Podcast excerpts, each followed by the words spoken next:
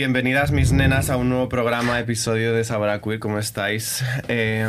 Bueno, hoy hacemos un programa muy especial en el que yo estoy acompañado por una persona... ¿Qué voy a decir? ¿Qué vas a decir? ¿Qué voy a decir? Pues es verdad que ganas en persona, tengo que decir. Sí, gracias. Todo el mundo me dice lo mismo, digo, sí. Enteré que soy feo o algo. Sí. No que eres feo, sino como que lo que transmites a través de la cámara en persona es más. Es decir, bueno, que esa ternura, como que tienes una aura y una energía súper bonita. Qué guay, gracias. Bueno, bienvenido Álvaro Mayo, ¿cómo te encuentras? Muchas gracias, muy bien, cansado, no he dormido, pero muy bien. Bueno, estamos igual porque yo he pasado un fin de semana bastante fino. Para la gente que pueda ser que no te conozca, ¿vale? Pues hoy aquí en Sabra Queer recibimos a la Miss Congeniality total. ¿A que sí? Y absoluta de la edición de OT. O sea, eres totalmente la Congeniality total. Que ya que no me han hecho favorito nunca, me podrían haber dado un premio de Miss Congeniality. Pero tú tienes el premio del público que te quiere toda la gente cuando vas por la calle. Sí. Fuiste bautizada por el público como tu Inca de España. Y además en este diner ya sabes que somos guapas, listas y alvaromayistas. Álvaro Mayo, muchas gracias por pasarte. Y nada, lo primero es eso. ¿Cómo estás? ¿Cómo te encuentras después de toda esta locura, tío? Pues muy bien. O sea, hay presión, ¿no? Porque ahora es como que todo ha venido muy regalado. Uh-huh. Y ahora realmente es cuando empieza la parte complicada de tener que defenderte como artista y... Claro. Y ahora viene la carrera de fondo. Entonces hay un poco de presión de decir, bueno, no quiero decepcionar a nadie, quiero estar como al nivel que se espera de mí, pero bien. ¿Y qué es lo crees que se espera de ti? No lo sé, pero... A ver, yo sé lo que yo espero de mí. ¿Y qué esperas tú de ti? Bueno, yo es que soy muy diva. Entonces, no sé. O sea, que vaya bien. O sea, en plan, tu nivel es yo Beyoncé, por ejemplo. Sí, por ejemplo. O sea, ese nivel. Sí. Si no es ese nivel, es una puta mierda. A ver, no, una puta mierda no, pero... Porque al fin y al cabo estoy mejor que en mi casa, que es donde estaba antes de llegar aquí. Obviamente. Pero sí. A ver, soñar es gratis, también te digo. Claro que sí, hay que soñar. Si apuntas bajo no vas a llegar a ningún lado. Tienes que apuntar alto y si te quedas a mitad, pues no te has quedado. A mí me parece que hace poco vi un TikTok que me saltó del sentido de la birra en el que estaba Lola Índigo hablando precisamente de esto, ¿no? De que, claro, cuando estáis en OT, la gente se acostumbra a veros cantando éxitos de la hostia, o sea, como canciones súper conocidas. Sí. Y luego de repente, claro, cuando salís fuera... tienen que veros cantando vuestras propias canciones, ¿no? Y es como, claro, hay un estándar y hay una sensación de que, bueno, que es que esta persona lo va a petar, que claro, luego desde ahí cómo estrenas una canción, ¿no? ¿Cómo sacas una canción? Supongo que es como, bueno, en plan, dejarme mi tiempo porque esto lleva tiempo. Sí, pero yo creo que... yo tampoco le doy mucha vuelta, o sea, yo si a mí me gusta, pa'lante. Pa'lante, ¿no? Claro. Porque, bueno, mi mentalidad es un poco que... O sea, yo escucho mucha música mainstream. Entonces yo digo, si a mí me gusta lo que estoy haciendo, yo creo que a la gente le va a gustar, ¿sabes? Claro. Sí, a ver, y si no le gusta, bueno, si le gusta 5 personas en vez de 50, pues bueno, 5 personas que me llevo. Ya está. Bueno, la reacción de la gente con tu primera canción está... muy guay. Muy guay, ¿no? Muy en plan, guay. Estábamos aquí en la OFI porque siempre pasa esto, ¿no? Yo creo que cuando sacáis como los singles es como, me gusta, no me gusta, esto, tal, no sé qué. Tiene algo ese estribillo. Sí. Es como en plan, estamos aquí como en plan en bucle, ¿sabes? Sí. Yo ya es que la he escuchado mucho, o sea, claro, yo es que ya llevo escuchando más que todos vosotros, entonces... Pero sí, mola mucho. Salió muy orgánica, o sea, salió muy fácil y la verdad que ha salido muy bien, muy fácil. O sea, no la he pensado tanto realmente. ¿Por qué todo parece fácil contigo, Álvaro? Porque soy muy fácil. No, pero... no sé. Es guay, ¿no? O sea, es lo que... Sí, es muy guay.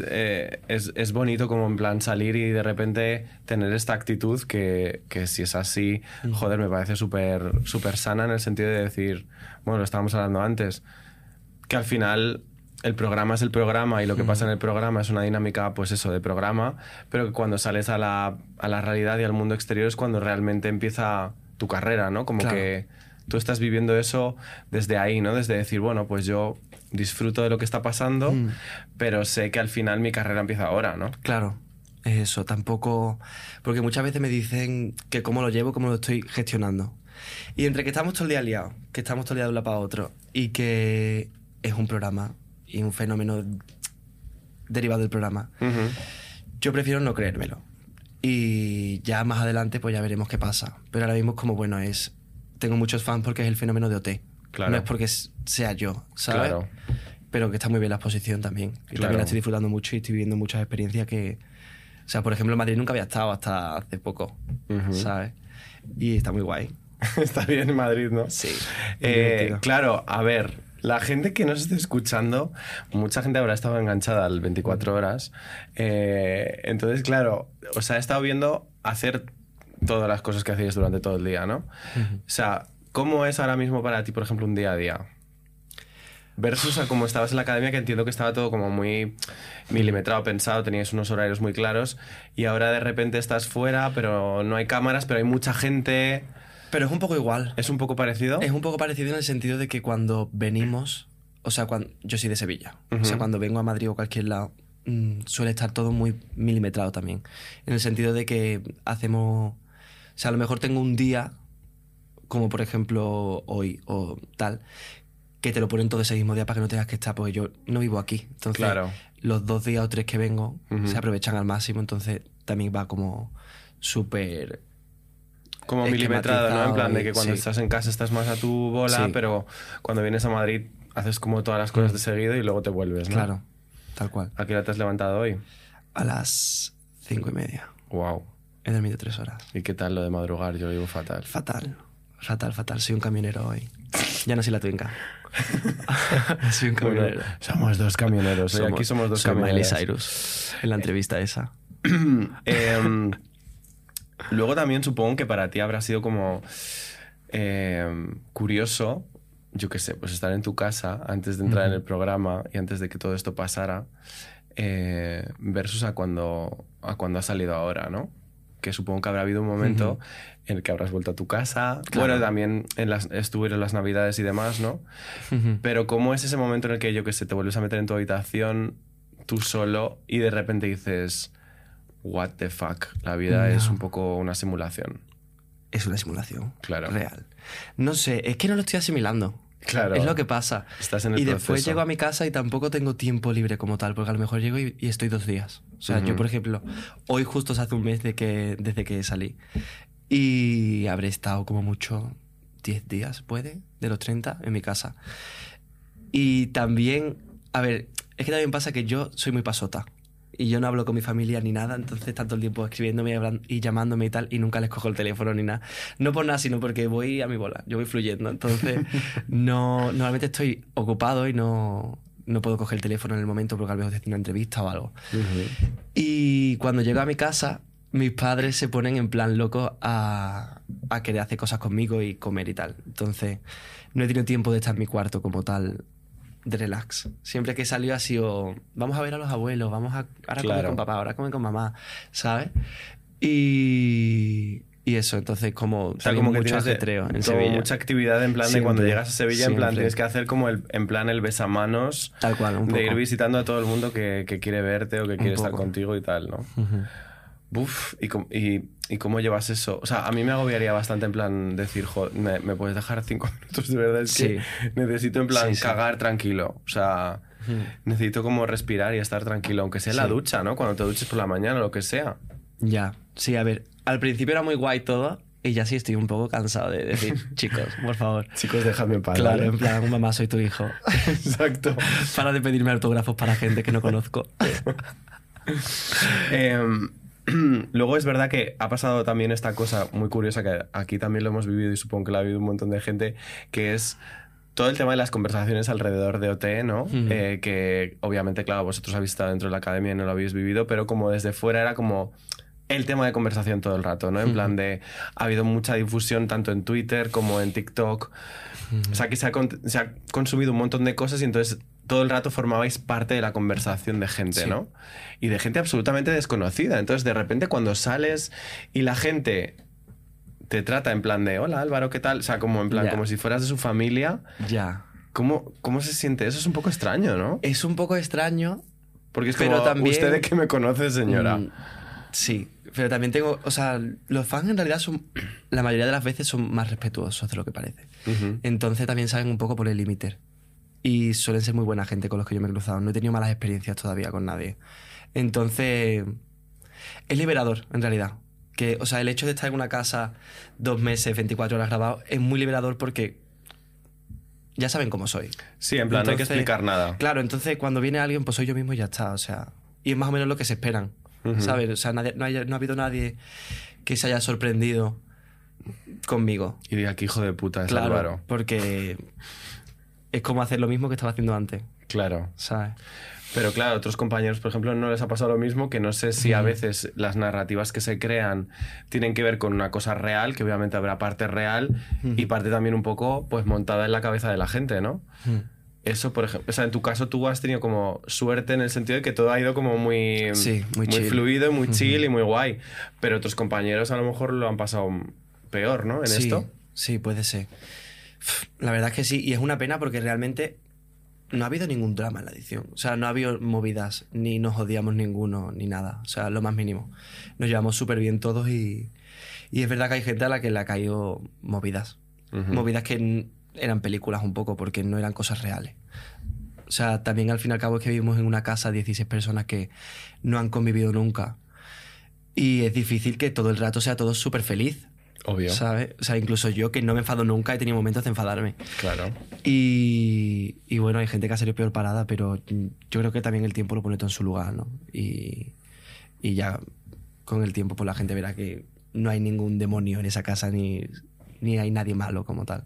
Claro, al final yo creo que si realmente todos pensáramos que en nuestro día a día o en una oficina que aquí curramos o en cualquier otro sitio, si nos pusieran cámaras 24 horas, claro, pues obviamente algo sacado de contexto se puede leer de tantas formas que a lo mejor simplemente es, pues tienes un mal día o has dormido mal o no te encuentras bien o te cabrea algo que ha hecho otra persona y es lícito que te cabree en plan de oye tía, pues aquí te has pasado, o vete a la mierda un rato, o déjame solo o lo que sea, ¿sabes? Como que hay que naturalizarlo también. Una de las cosas que yo creo que más ha llamado la atención de este año es que la edición ha sido súper queer, ¿no? Súper queer. Super la queer, más queer, de hecho. La más queer, la más queer. Tal cual. Y además... no solamente ha sido la más queer, sino que además ha habido como un leitmotiv que, por ejemplo, se ha utilizado mucho, como el de Go Lesbians, ¿no? Que yo creo que, por ejemplo, el tema de las mujeres lesbianas, sobre todo en el mundo de la música, hay como muchísima invisibilización. ¿Cómo has vivido tú esto? O sea, con naturalidad, obviamente es súper natural, ¿no? Pero que sea la edición más queer y que estemos hablando de ello, ya es como... Es algo noticiable, realmente. Ya, mola mucho, pero también... O sea, no ha sido ningún shock, porque... Claro, es como... A ver, es que en mi vida real yo me rodeaba de bolleras y maricones y chicas, ¿sabes? Entonces, era un poco como estar con mis amigos. Claro. O sea, no había ningún cambio de entorno. Pero eso también es lo que mola de la edición, que como... Es lo que dicen de que OT es como un reflejo de la sociedad, ¿no? Y se refleja mucho la sociedad que hay ahora. Y también ha molado mucho porque incluso, o sea, no eran todos queer, pero los que no eran queer también estaban muy metidos en la onda y eran personas que, por ejemplo, los chicos como Omar, Lucas y tal, y Alex, estaban súper deconstruidos. O sea, no había nada de masculinidad frágil, ni ningún tipo de homofobia, ni nada. Entonces... Era como parte también de eso, ¿sabes? Exacto, como que está guay de repente que un tío pueda abrazarte o acompañarte en un momento de dificultad o de debilidad, ¿no?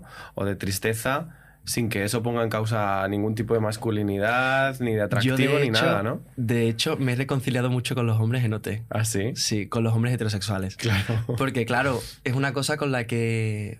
A ver, hay de todo. No estoy diciendo que los hombres heterosexuales sean malos, pero...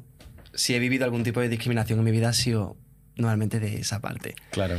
Y yo siempre he sido muy de juntarme con chicas, sobre todo, y a lo mejor con gays, pero sobre todo chicas. Y no tenía amigos heteros como tal. O sea, a lo mejor tenía algunos sueltos, pero muy pocos. Y porque siempre que he recibido alguna crítica o alguna burla o algo, ha sido de hombres heterosexuales. Claro. Entonces noté, pues, he tenido compañeros, gracias a Dios, que eran muy buenos compañeros, o sea, que eran personas muy LGTB friendly y que molaban mucho. Entonces me reconcilié un poco con eso de decir, bueno, También puedo tener amigos. Ey, bro, ¿qué pasa, bro? Sí, un bro, sí.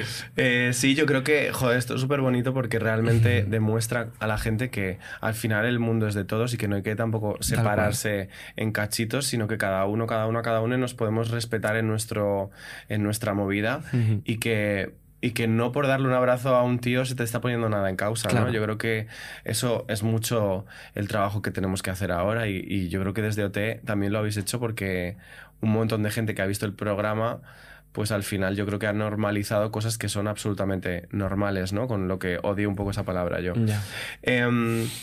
Luego, además, tú has tenido como un posicionamiento muy claro ya desde la gala cero. Yeah. Que en plan, sí, saliste cantando Baby One More Time, sí, en plan con tu crop top ahí sirviendo a tope. Claro, como... Este es otro tema que me gustaría hablar contigo, ¿vale? Yo, obviamente, soy de otra generación, entonces... no hemos crecido con referentes queer, digamos, del mundo de la música, ¿no? Es decir, gente que abiertamente, como artistas, se haya mostrado siendo queer y que eso no fuera un problema. Yeah. Entonces, para ti, por ejemplo, presentarte así, haciendo esta actuación, ¿cómo, o sea, lo pensaste, no lo pensaste, te dejaste llevar? No, lo pensé muchísimo. Claro. Lo pensé muchísimo y di muchas vueltas al outfit y a todo. O sea... Tuve un dilema gordo, ¿eh? Uh-huh. Porque yo por una parte decía, me quiero poner esto, pero me daba mucho miedo. Porque incluso, por ejemplo, ahora me estoy mostrando más queer porque... a lo mejor está un poco feo decir esto, pero antes no me sentía con la potestad como para expresarme como me diera la gana, ¿sabes? O sea, antes me camuflaba un poquito. ¿Y por qué? Pues no lo sé, porque me daba miedo, claro, un poco. ¿Sabes? Porque nunca lo había hecho y siempre cuando empiezas a hacer este tipo de cosas da un poco de miedo. A lo mejor expresarte de una manera más fluida en cuanto al tipo de ropa y tal. Entonces, o sea, alguna vez lo había hecho, había ido a lo mejor a una discoteca de maricones con un crop top. Pero han sido 2 veces contra mi vida. Fíjate.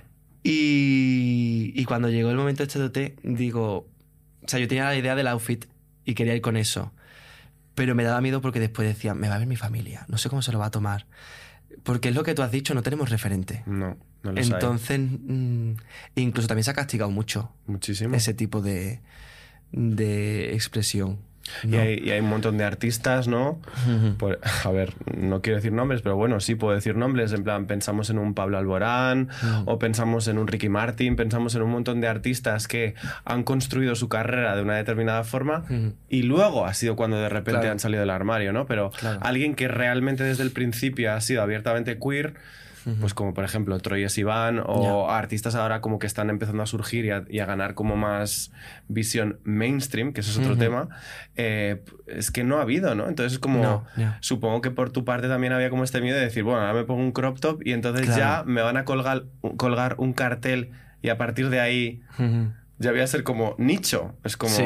No, qué pereza, 100%, ¿no? Lo que pasa es que también me ha adueñado el nicho. Ajá. O sea, el nicho yo he dicho, mío. Bueno, si voy a ser el maricón de la edición, voy a ser el más maricón de la edición, ¿sabes? Pero es verdad que lo he hablado, incluso eso que me has dicho de los otros artistas y tal, mi familia me lo ha dicho. Claro. O sea, yo hablando con ellos me dije, por ejemplo, al principio, porque yo no tengo nada que ver con el mundo del espectáculo y llevo muy poco tiempo realmente en este mundo. Entonces, por ejemplo, hablando con mi familia y eso al principio, me decían, Álvaro, no hace falta que te vendas como, ¿sabes? Yeah. Como tan gay. Porque me decían que, bueno, que los artistas que habían, pues al principio eran como más pase de hetero. Exacto. Y ya cuando tenían una plataforma, ya sí se abrían. Es que entonces, fíjate, como que me lo decían, claro, mi familia, a ver, desde el amor, ¿eh? Desde el amor y desde el cuidado, desde cuidarte, claro, obviamente. En ningún momento me lo han dicho para oprimirme ni nada de eso, pero sí que me lo han dicho de decirme, Álvaro, no seas tan gay porque no te va a venir bien a nivel marketing, ¿sabes?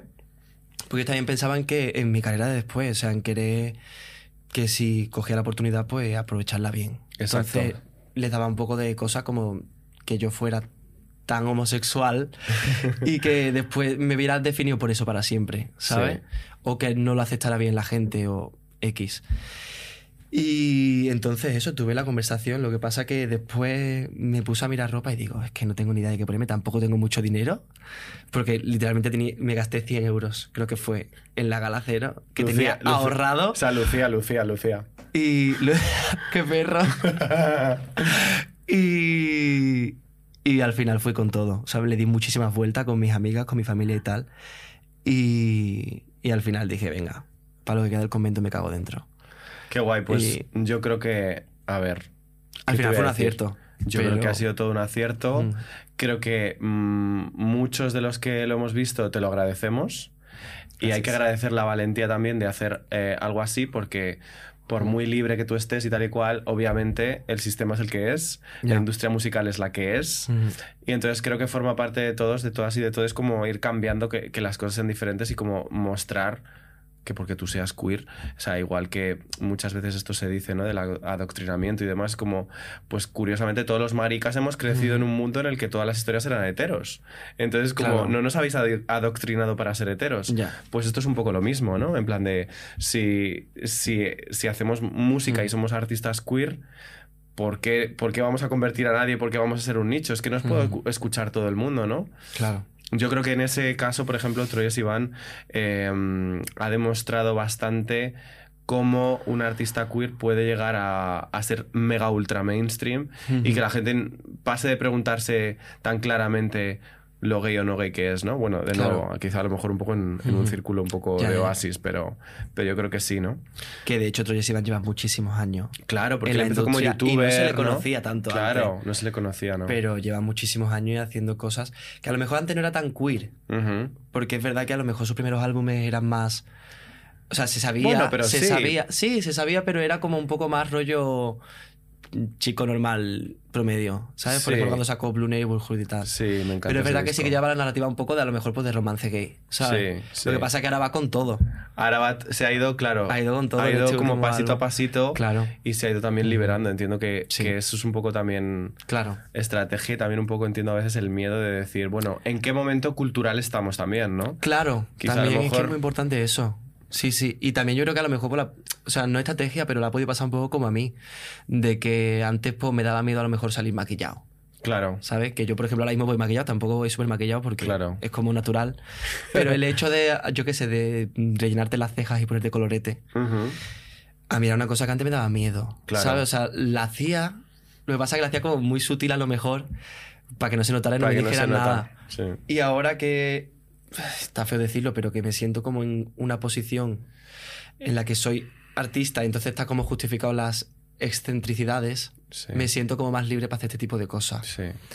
Y por otra parte lo pienso y digo, vale, sí, mola mucho porque ahora me estoy beneficiando de esto y me siento libre para hacer esto, pero me da rabia, ¿sabes?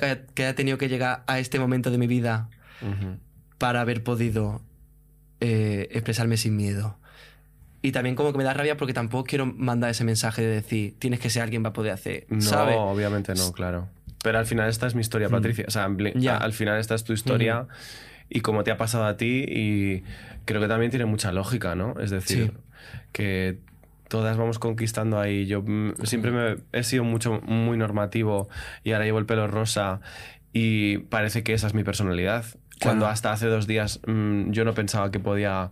hacer según qué cosas, ¿no? O sea, que yo creo que son como conquistas que poco a poco vamos haciendo y que es guay también cuando eres artista o cuando la gente te ve, el hecho de tomar riesgos para que también la gente diga, pues yo también lo puedo hacer, ¿no? Como que, 100%. Que como esa invitación. Y eso también lo sientes, o sea, sientes un poco ese punto de responsabilidad ahora quizá que estás saliendo y que estás, bueno, aterrizando no creo, pero un poco como aterrizando otra vez en la vida, te das cuenta de quizás esa responsabilidad que tienes a la hora de mostrarte abiertamente como persona queer y como artista queer. Sí y no. O sea, con el tema a lo mejor de la expresión corporal, o sea, de lo que es la ropa que llevo, el maquillaje, el peinado que lleve, en eso no tanto. Es verdad que siempre está como un poquito el miedo de que te juzguen. Claro. Pero ahí no siento tanta responsabilidad. Lo que siento más responsabilidad, a lo mejor, en tema de valores, ¿sabes? De, pues, que si me hago una foto con un fan no salga, a lo mejor, fumando. Bueno, esto... no lo voy a decir, ¿no? Pero bueno. Que, bueno, de, yo qué sé... Que no salga bebiendo. Claro. Lo que intento cuidar un poco es llevar una vida sana, ¿sabes? Más que nada porque hay gente muy pequeña viéndote. Claro. Entonces que... intento que la imagen quede, sea de correcta, ¿sabes? Porque no tiene por qué ser opuesto, ser super queer y ser correcto, ¿sabes? Obviamente, claro. Porque yo, por ejemplo, sí que he tenido referentes a lo mejor queer, pero no eran nada correctos. Uh-huh. En el sentido de que a lo mejor las expresiones que tenían de hablar, que también está muy bien, cada uno que hable como quiera. Sí. Pero tú no te ves ahí, ¿no? No, no es que no me vea ahí, porque después soy el primero que en privado, o incluso no en privado también, porque, coño, en la academia me han grabado 24 horas y he dicho lo que me ha dado la gana. Pero, a ver cómo lo explico. Yo lo que he visto como que de pequeño tenía referentes, pero a lo mejor eran referentes... ¿Quiénes eran tus referentes de pequeño? Pues no los... Bueno, yo es que mis referentes también han sido muchos chicas. Claro. Es decir, no han sido tampoco personas queer como tal, porque no había tantas. Claro. Pero te puedo decir, por ejemplo, La Veneno, uh-huh, ¿sabes? Que es como un referente queer. Lo que pasa es que La Veneno es una figura que también era muy poco políticamente correcta. Cero. Claro.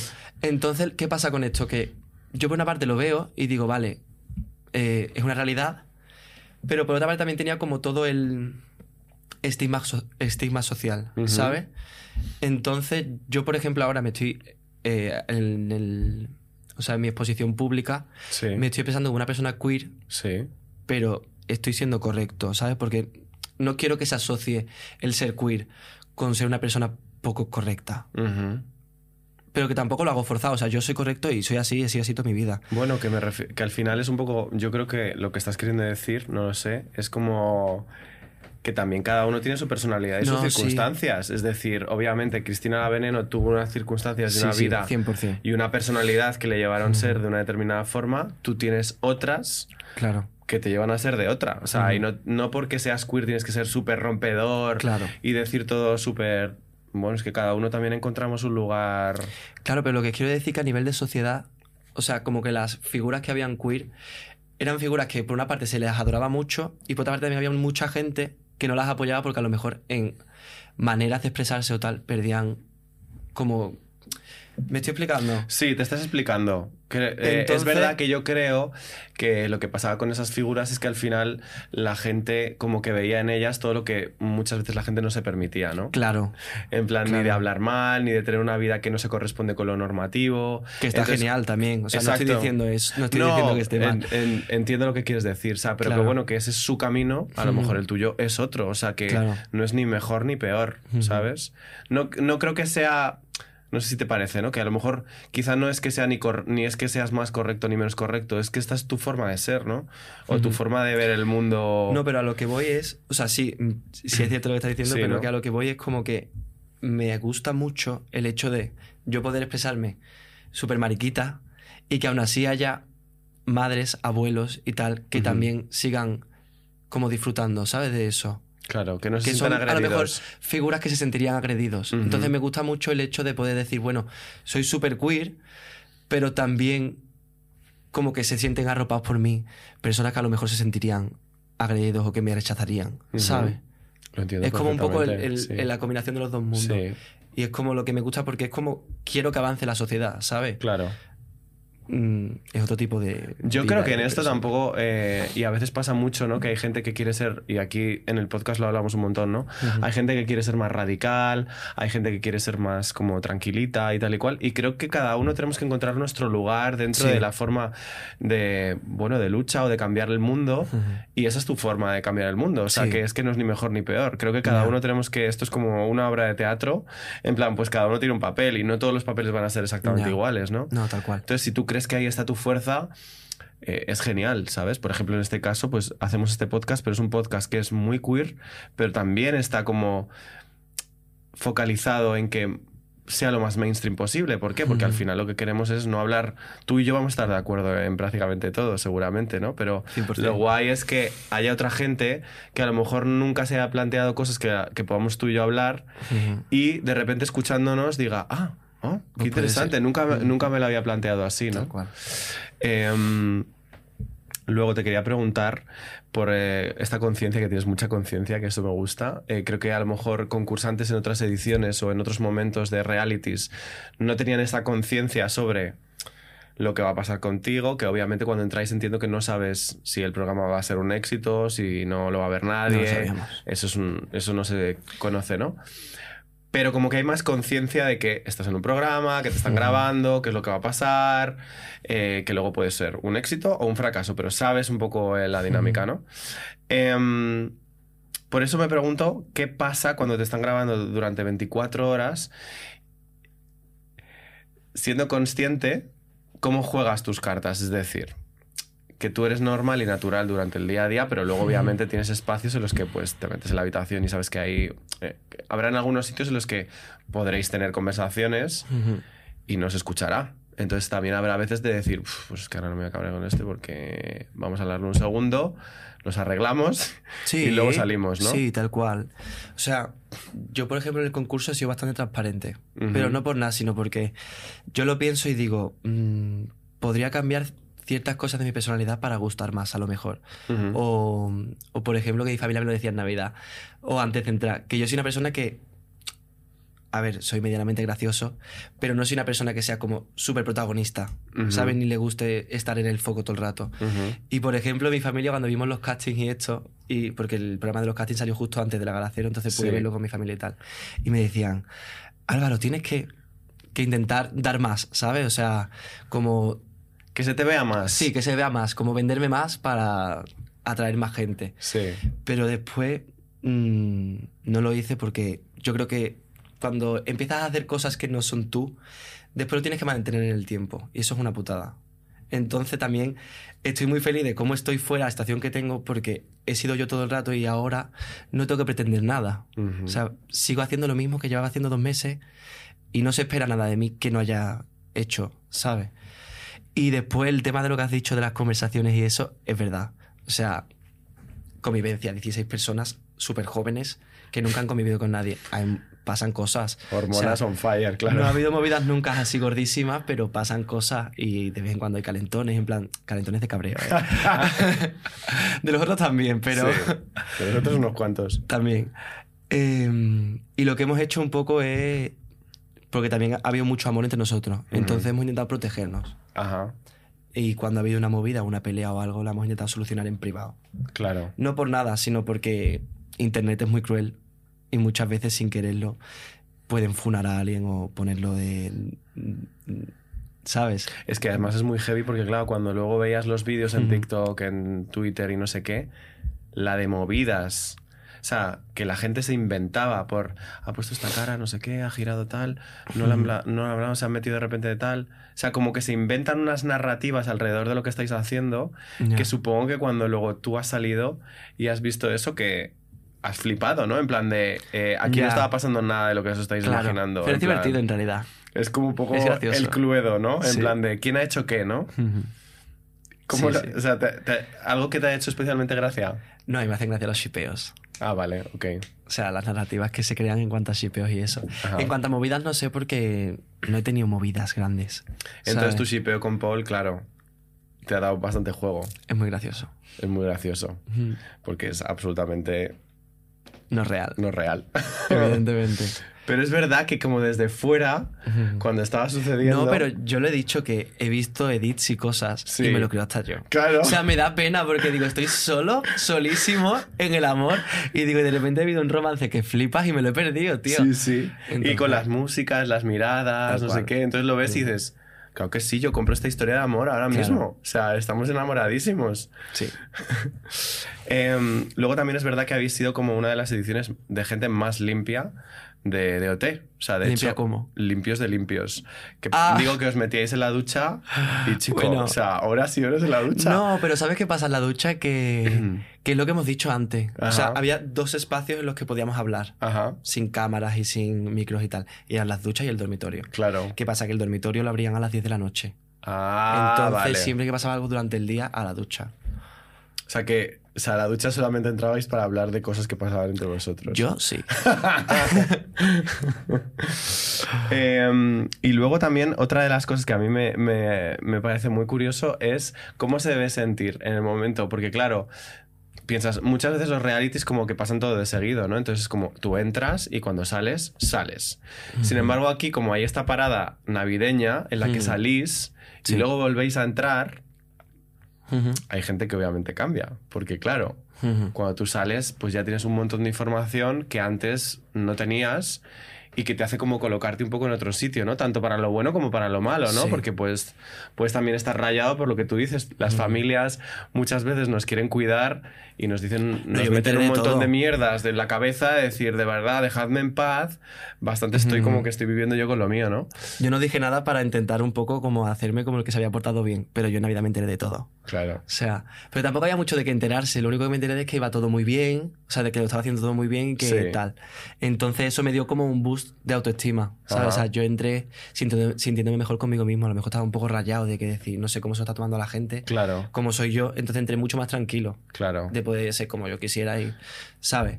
Que también lo que pasaba era que en Navidad llevábamos muy poco tiempo en el concurso, sí, entonces ni había tenido el boom todavía en Navidad, o sea, había gente que lo veía, pero no era tan heavy como más adelante en el concurso. Y también acabamos de empezar, entonces tú entrabas en Navidad y vale, la semana que salías, o sea, que volvías de Navidad, esa semana sí como que tenías más conciencia de lo que estaba pasando, pero ya la segunda semana, tercera semana, cuarta semana, podían haber cambiado tanto las cosas, claro, que ya toda la información que tenía no te servía de nada, ¿sabes? O sea, yo por ejemplo entré muy tranquilo, pero a mí en cualquier momento me podían haber cancelado y no haberme dado cuenta, ¿sabes? Y tú ahí feliz. Claro, yo feliz de la vida. Empoderado a tope, en plan con tu crop top, feliz, claro, y luego sales y me han cancelado, claro, porque dijiste no sé qué y miraste a no sé quién raro, ¿no? Claro. Y lo que sí que es verdad que noté en cuanto a compañeros, esto no lo he dicho nunca, exclusiva. Lo que sí que noté es que me trataban diferente después de Navidad. Ah, amiga. O sea, no hubo tampoco nada súper heavy porque después es muy difícil mantener algo tanto tiempo. Uh-huh. Pero es verdad que yo, a lo mejor al principio era un poquito más invisible para mis compañeros, puede ser. Uh-huh. Y cuando salieron, ya no porque se enteraran de que a lo mejor yo caía bien públicamente, sino porque a lo mejor las familias me tenían cariño. Porque es otra cosa que me ha pasado, que las familias me tenían mucho cariño todas. Entonces, a lo mejor había alguien que a lo mejor pues no me había como... no se había parado en pensar en mí, en plan como amigo. Y cuando salieron por Navidad se dieron cuenta de que sí que era como un buen amigo. Dijeron, joder, pues este tío es buen tío. Claro, por ejemplo, una cosa que no es secreto porque lo hemos hablado en la casa. Por ejemplo, Nayara, me llevaba súper bien con ella de antes. O sea, no cambió mi relación con ella. Pero es verdad que cuando volvimos de Navidad me dijo, he hablado con mi familia y te adora. Y te dice que muchas gracias por tratarme bien y tal y cual. ¿Sabes? Entonces era como que gané como puntos de amor con ella. Claro. ¿Sabes? O sea, no cambió nada de nuestra relación porque ya nos llevábamos súper bien de antes. Sí. Pero es verdad que como que ella le cambió un poquito el chiste de decir, hostia, este chico es lindo, ¿sabes? Sí. Claro, porque al final yo creo que entiendo que en el momento en el que tú estás dentro de un concurso y sois tantos, o sea, tu percepción de las cosas es muy complicada, ¿no? Porque es como estás haciendo muchas clases, pero estás como luchando por lo tuyo, pero a la vez estás conviviendo con otras personas. Entonces, hasta que no tomas un poco de distancia, incluso de esas personas, no dices... oye, pues joder, qué buena persona era, claro, esta persona, o qué bien me trataba, o... Claro, también pasa en la vida, ¿no? Yo creo que cuando a veces tomas distancia... 100%. Es una cosa que mola mucho del concurso. Sí, ¿no? El poder ver las cosas como una película. Como una película. Porque te das cuenta de muchas cosas y de gente que a lo mejor no valorabas tanto antes y después lo ves y dices, hostia, pues tiene un montón de gestos bonitos conmigo, ¿sabes? Yo, por ejemplo, con Paul. O sea, yo con Paul me llevaba muy bien antes también. Pero he salido y he visto un montón de gestos bonitos, miradas, cosas, ¿sabes? Que dice... pues es más lindo de lo que pensaba, ¿sabes? Uh-huh. Es que luego también está como... que hay gente que también luego es muy tímida, ¿no? A lo mejor en el momento quizá él es como un poco más tímido, ¿no? Sí. Y de repente ver esos momentos y esas como historias de amor montadas, de repente dices... oye, pues coño, a lo mejor no he prestado atención o tanta atención a esta persona que, joder, pues sí que veo que me quiere, ¿no? Porque hay cosas que no se pueden interpretar. O sea, hay cosas que están o no están. Aprecias más el cariño. Entonces, ¿tú no te ha gustado nadie en la academia? No. No, pero porque también yo he entrado en un momento vital en el que he estado muchos años en pareja. Ah, vale. Porque yo era mucho de buscar validación, o sea, de buscar mi autoestima, la validación masculina. Claro. Entonces hace como un año así, en plan, rompimos mi pareja y yo, el último, y desde entonces dije un poquito de chill, en plan me voy a concentrar en otras cosas y también he estado como muy concentrado en lo profesional. No en lo profesional desde un punto de vista de, a lo mejor, de estrategia, sino como de querer empaparme de todo, querer hacerlo todo lo mejor posible. Y así también sigo ahora, ¿sabes? O sea, no hay como hueco para eso ahora mismo en mi vida. Claro. Entonces no me ha surgido tampoco la chispa con nadie. ¿Sabes? Si hubiera surgido, pues sí, pero es que no ha sucedido. Pero qué guay también esto que dices, ¿no? De lo de la validación, porque ahora supongo que también es otro de los temas que vivís, que es, claro, cuando te ultra mega validan a través de un programa de estos en el que además tú es como que has sido súper querido, que la gente te adora, a ver, tienes una energía muy bonita, lo que te decía antes, pues eso para a la hora de tu futuro y de construirte, si lo sabes colocar bien, yeah, puede ser positivo, ¿no? Yo intento no creérmelo, porque como soy una persona que tampoco ha sido súper consistente con su autoestima, creo que es como muy peligroso ahora volverme loco, ¿sabes? Porque en algún momento se va a desinflar. Entonces intento como no creérmelo tampoco. Ya, ¿sabes? Como protegerte un poco ahí. Claro, ¿no? Porque es muy positivo, pero también puede hacerme muy mal. En el sentido de que si yo ahora me siento súper mega validado, porque hay gente en internet que no me conoce, o sea, a la que no conozco, diciéndome cosas buenas, después el momento en el que no estén, o que la tortilla cambie, porque esto es así, esto cambia de un día para otro y pasas de ser Jesucristo a ser el diablo en un día. Sí. Entonces, el momento en el que la tortilla cambie o cualquier cosa de estas se modifique, me puede venir fatal si mi autoestima se basa en eso, claro, ¿sabes? Y... no, sí, eso. Es verdad que no sé si has escuchado que hace poco Z Tangana habló de Operación Triunfo. No. Bueno, hablaba un poco de este concepto del triunfo, ¿no? De como que se mete... o sea, habla un poco de... en el caso de OT, ¿no? Es como te metes 3 meses en una academia y ya eres un artista, y ya sales y eres un artista y no sé qué, y como que a él le parecía...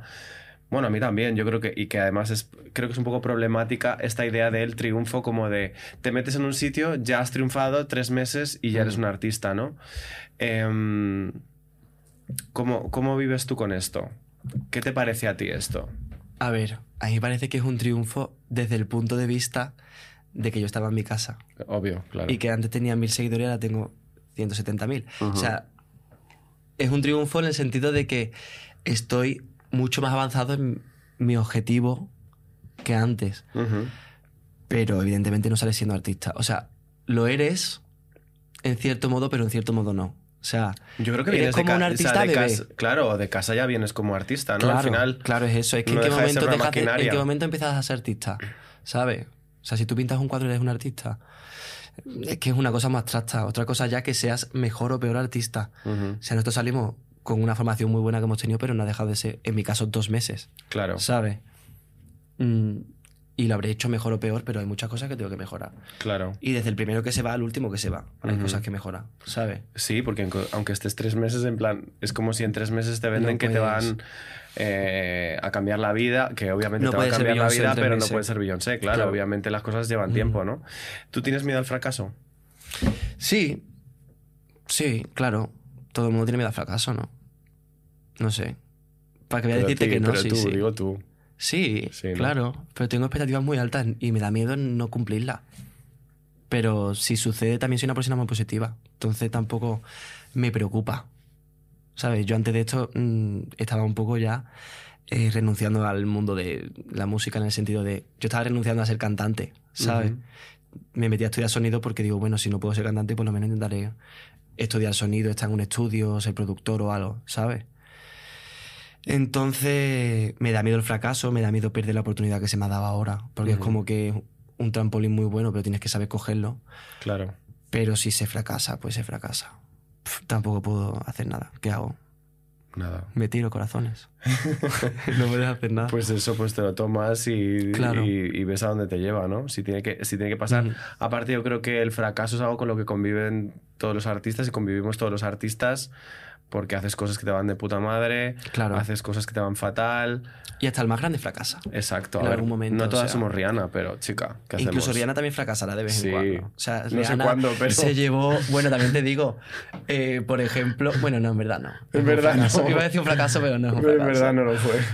No, pero seguro que tiene sus fracasos personales o lo que sea. Es que tampoco todo es el trabajo. Sí, sí, obviamente, claro. No todo es el trabajo. Yo creo que eso es importante también como saberlo. A ver, de hecho, hay una cosa que tuiteó Samantha Hudson, que me pareció muy guay, en la que hablaba un poco de la cara B de cómo todo este proceso también puede afectar un poco a tu salud mental, ¿no? Y Samantha, por ejemplo, decía Qué miedo concursar en OT, todo el mundo hipervigilando tus comportamientos, juzgando tus emociones de una forma inclemente, creando relaciones parasociales extrañas contigo, babeando porque has salido en calzoncillos, criticando tus aptitudes. ¿Hay algo de todo esto que a ti te haya afectado? Porque claro, luego salís y es como...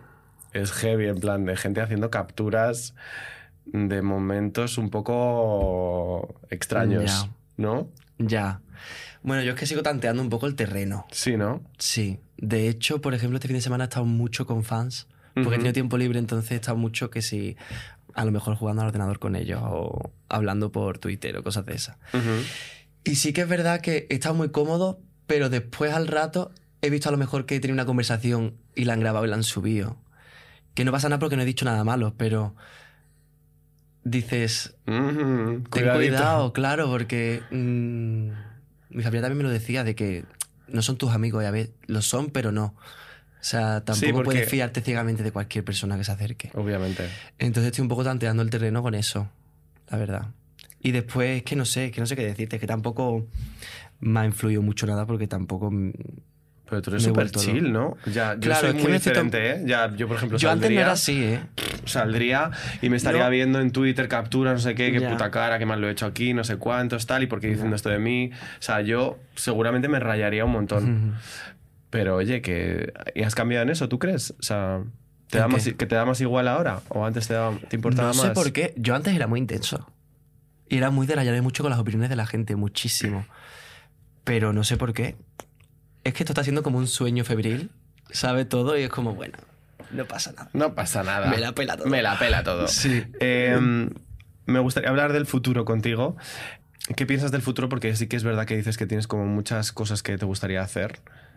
¿Me puedes contar alguna? Bueno, a ver. La Super Bowl, vas a decir ahora. La Super Bowl. No, de hecho dije Coachella cuando me dijeron, ¿dónde es tu sitio soñado? Bueno, vas a estar en el Brava. En el Brava. O sea, vamos a Jazz. Ver. Tengo muchas ganas. Claro. A ver, ahora mismo tampoco, o sea, todo lo que sea para arriba, bien. Pero estoy un poco centrándome en lo más inminente, ¿no? O sea, en lo que puede suceder a corto plazo. Porque también está esperando en un futuro, no tiene sentido. O sea, es más... ¿Cómo se dice? El futuro no existe realmente. Te puede atropellar un camión ahora. Totalmente. Y a tomar por culo. Entonces, nada, lo que tengo muchas ganas de ahora de mi proyecto musical, ¿no? A lo mejor, pues, seguramente haga otro single. Si sale un álbum, pues un álbum, ¿sabes? Tampoco lo tengo muy claro porque estamos...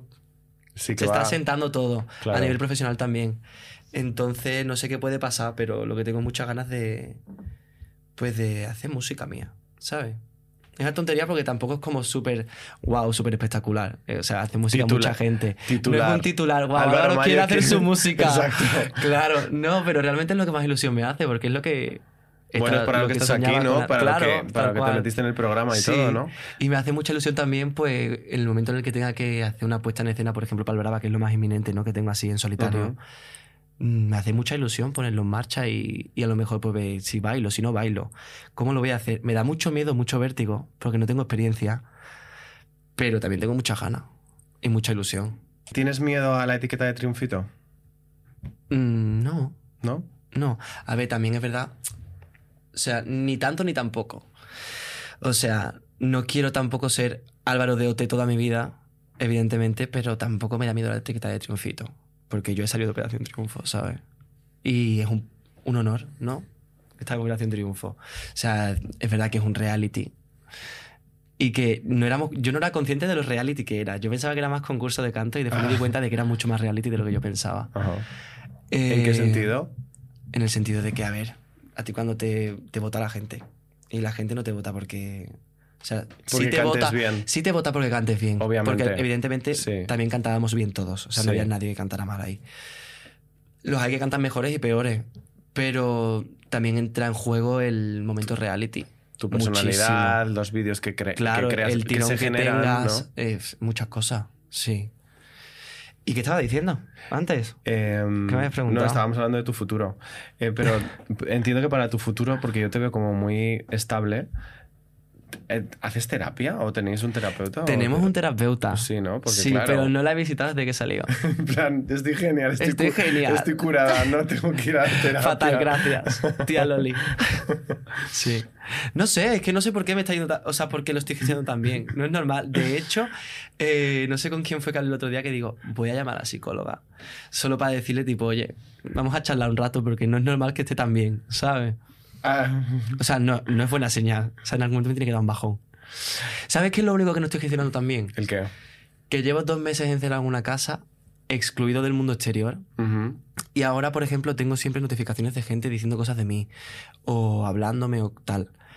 Pero también me siento un poco solo a veces. O sea, no he tenido tiempo de parar, pero cuando he parado, o sea, he tenido un día libre de estar sin hacer nada... Me ha pasado a lo mejor de sentirme un poco solo, porque a ver, si estoy en Sevilla no pasa nada porque quedo con mis amigos. Pero a lo mejor me ha pasado de tener que ir, por ejemplo, a las firmas de Valencia. Yo fui el día antes y me quedé en un hotel porque había muy mala combinación de Sevilla-Valencia. Claro. Y el día ese que estuve en el hotel digo, ¿qué hago ahora? ¿Con quién hablo? Claro. ¿Sabes? No tengo a nadie con quien hablar. Claro. O sea, tengo mis amigos de toda la vida, pero llevo 2 meses sin hablar con ellos. No sé qué es de su vida, ¿sabes? Y a veces está un poquito esa la barrera de decir... estoy más acompañado que nunca, pero a la vez me siento un poco solo. Claro. Y eso creo que es lo que me cuesta un poco, porque incluso mis amigos tampoco quiero hablarles todo el rato de lo mismo. Y siempre que quedo con ellos les hablo todo el rato de lo mismo. De OT. Es que he hecho esto, he hecho lo otro, vamos a hacer esto, vamos a hacerlo. Claro, y no quiero tampoco estar todo el rato así, en plan, a veces como que me gustaría, pues... Hablar de la vida normal, sí, random. Claro. En plan, he hecho un poco de menos de vez en cuando eso, la cotidianidad. Cotidianidad. Y a veces te sientes un poco excluido del mundo. Me gustaría, para terminar, hacer como un ejercicio de imaginación, uh-huh, que es que si volvieras a estar aquí, por ejemplo, dentro de 3 años, ¿qué es lo que te gustaría que hubiera pasado? ¿Qué es lo que me gustaría que hubiera pasado? Uh-huh. Nos ponemos en plan... Hombre, vamos, fantasía. Pues... por lo menos un álbum, espero. Uh-huh. Premios, eventos chulis, lereles. A ver, no, hombre, claro, joder, hay que vivir. Y no sé, colaboraciones chulas con gente, me encantaría. Es una cosa que me hace mucha ilusión. ¿Con quién te gustaría colaborar? Pues hay mucha gente con la que me gustaría colaborar. ¿Internacional o nacional?